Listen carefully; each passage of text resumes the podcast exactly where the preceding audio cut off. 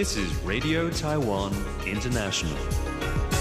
Welcome to the news on Radio Taiwan International. I'm John Van Trieste, coming to you from Taipei, Taiwan. We begin with a look at today's top stories.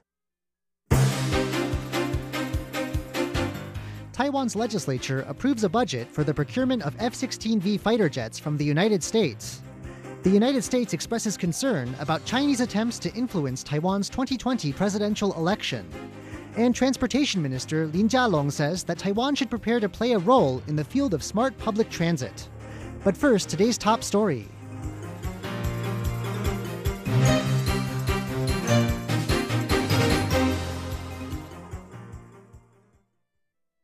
Taiwan's legislature has approved a budget for the procurement of 66 F 16V fighter jets from the United States. The cabinet initially proposed a budget of 247.2 billion NT dollars, allocated over the space of seven years. The budget that the legislature passed Friday shaves 10 million NT dollars off that initial proposal. The budget's approval follows the passage of the Special Act on the Procurement of Updated Fighter Jets in October. This act capped spending for the F 16Vs at 250 billion NT dollars. With the final budget now set, the acquisition of the new fighters can move forward. Taiwan expects to receive the first batch of new jets in 2023, with the last of the fighters coming in 2026. The purchase of new fighters is part of a project to enhance Taiwan's air power. In a separate project, U.S. arms manufacturer Lockheed Martin will work with domestic defense companies to upgrade Taiwan's fleet of F 16ABs to F 16Vs. The United States is concerned about Chinese attempts to influence Taiwan's 2020 presidential election.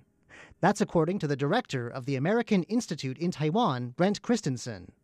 The Institute is the de facto U.S. embassy in Taiwan in the absence of official diplomatic ties. Christensen said Friday that the U.S. has noticed Chinese attempts to meddle in Taiwan's democratic process and its use of disinformation to make Taiwanese people lose trust in their system. He said the U.S. will work with Taiwan to fight against fake news. Christensen said he has faith that Taiwan will hold a fair election he also said that the U.S. will cooperate with whoever the Taiwanese people choose as their leader. Christensen also reaffirmed the Taiwan Relations Act, which is the cornerstone of the unofficial Taiwan U.S. relationship. He said the U.S. and Taiwan share their values through tourism, immigration, academia, and technological exchange. Christensen said he is proud of the joint efforts of the U.S. and Taiwan to promote friendship between their people.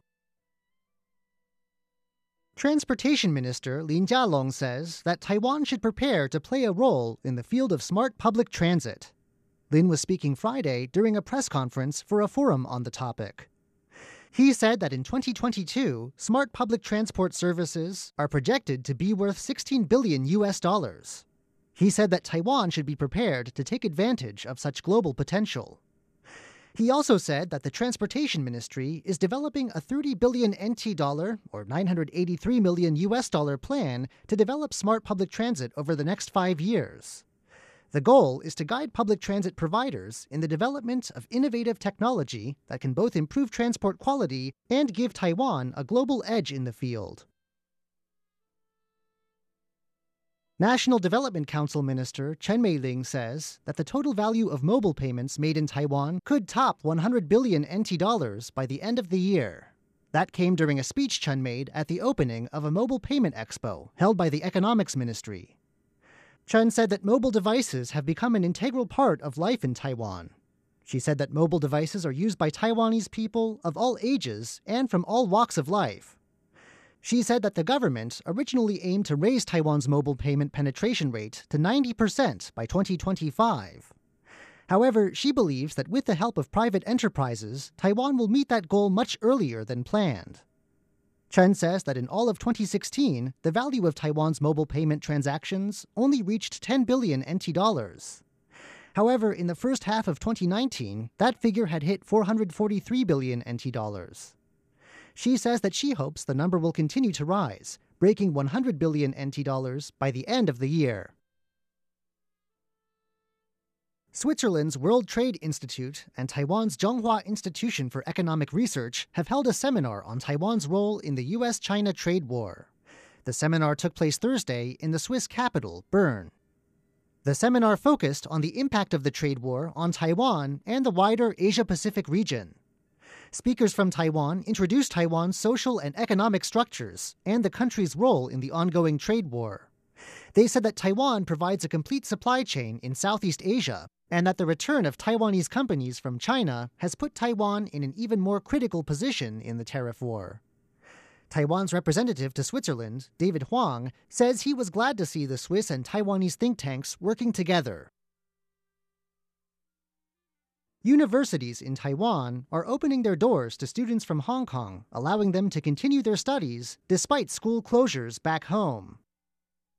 Taiwanese students enrolled in Hong Kong universities are returning from the territory. That's because Hong Kong schools have ended their semester early. The reason for the school closures? weeks of escalating clashes between police and protesters and resulting safety concerns. As unrest continues, a return to Hong Kong is looking more and more unlikely for many. This has prompted students to start applying to continue their studies in Taiwan instead. Universities here have received over 600 applications from those currently studying in Hong Kong. National Taiwan University has received over 90% of these applications as many try to get into its non degree visiting student program. Over half of the Hong Kong based students looking to get into this program are Taiwanese. A further 168 are Hong Kongers, and the remainder comes from China and other countries. All applicants will be taken in regardless of grades or prior performance. The university's executive vice president Zhou Jiapei says that these students will not be charged tuition, but they will have to pay for their own room and board. And there's another catch. The courses they complete in Taiwan will not count for credit. It may be a difficult compromise for some, but as Hong Kong's strife continues, the university's offer stands. Leslie Liao, RTI News. When looking for information online, it's best to treat whatever you find with a healthy dose of skepticism. That's what one young woman in Taiwan has learned after following a dangerous bit of diet advice she picked up on the internet. The so called cotton ball diet is the dangerous practice of eating cotton with a belief that it will help with weight loss. As a 16 year old in Taiwan found out the hard way, eating cotton can have serious consequences. This young woman slowly ate a cotton blanket over the course of a year until she began to vomit and feel pain in her stomach. Doctors found that she had given herself an intestinal obstruction. She was lucky that she didn't suffer worse, Doctors say that cotton products aren't usually made just from pure cotton. They also tend to include synthetic fibers and plastics. And doctors say there is a chance that if eaten, these materials can punch a hole in the intestines. The safe way to lose weight is hardly news. Diet and exercise are key. Doctors suggest working out for half an hour three times a week, making sure that your heart rate exceeds 130. They say to watch out for sugary drinks, avoid processed foods, count calories, and keep track of your metabolism. And of course, it goes without saying, don't eat cotton. John Van Trieste, RTI News. The Lantern Festival falls on the 15th day of the first month in the lunar calendar. To celebrate, Taiwan puts together a massive outdoor illumination, an event called the Taiwan Lantern Festival.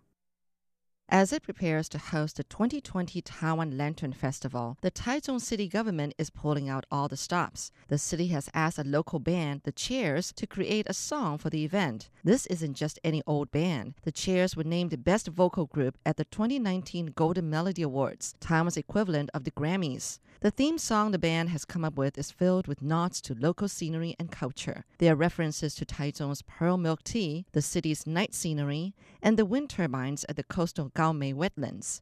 Even the local Houli horse farm and an art installation from the recent Taichung Flora Expo get mentions. The city's connection with saxophone making is played up, and the very saxophone heard in the song was made in Taichung. Shirley Lin, RTI News. Thanks for joining me for the news. I'm John Van Trieste. Stay tuned for another 50 minutes of English language features brought to you by Radio Taiwan International.